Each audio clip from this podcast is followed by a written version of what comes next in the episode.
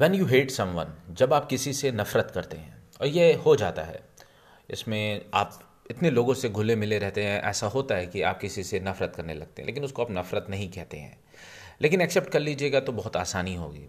इसलिए कि आपके अंदर नेगेटिविटी नहीं होनी चाहिए। आपके अंदर उसका चेहरा देख के, उसकी बातें सुनकर आप अपना जो पीस का माहौल है, उसको नहीं खोना चाहिए आपको। इसलिए बहुत ज़रूरी कि आप एक्सेप्ट कर लें कि आपको इनसे थोड़ा सा नफ़रत की तरफ़ आप झुकाव रखते हैं। जब आप एक्सेप्ट करते हैं ऐसा तो अब वहाँ से पॉजिटिव चीज़ होने की उम्मीदें बढ़ जाती हैं। तो सबसे पहले क्वेश्चन ये करना है कि इस आदमी में जिससे आप नफ़रत करते हैं, उसमें आप सीख क्या सकते हैं?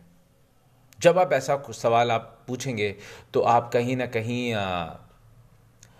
वो जो एक पॉजिटिव साइड देखने की कोशिश करेंगे। और दूसरी चीज़ होगी कि आप इम्पैथी क्रिएट करेंगे। आप उसके शूज़ में रख के, उसकी सिचुएशन को समझेंगे।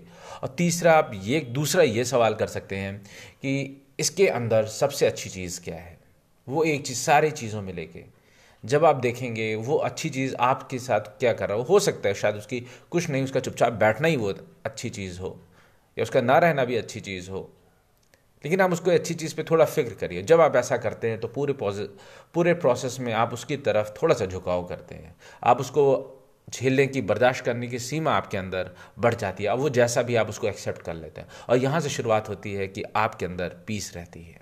तो आज के लिए इतना ही। बहुत जल्द आपसे फिर मुलाकात करेंगे इसी पॉडकास्ट पे, जिसका नाम है बिस्मिल कम्युनिटी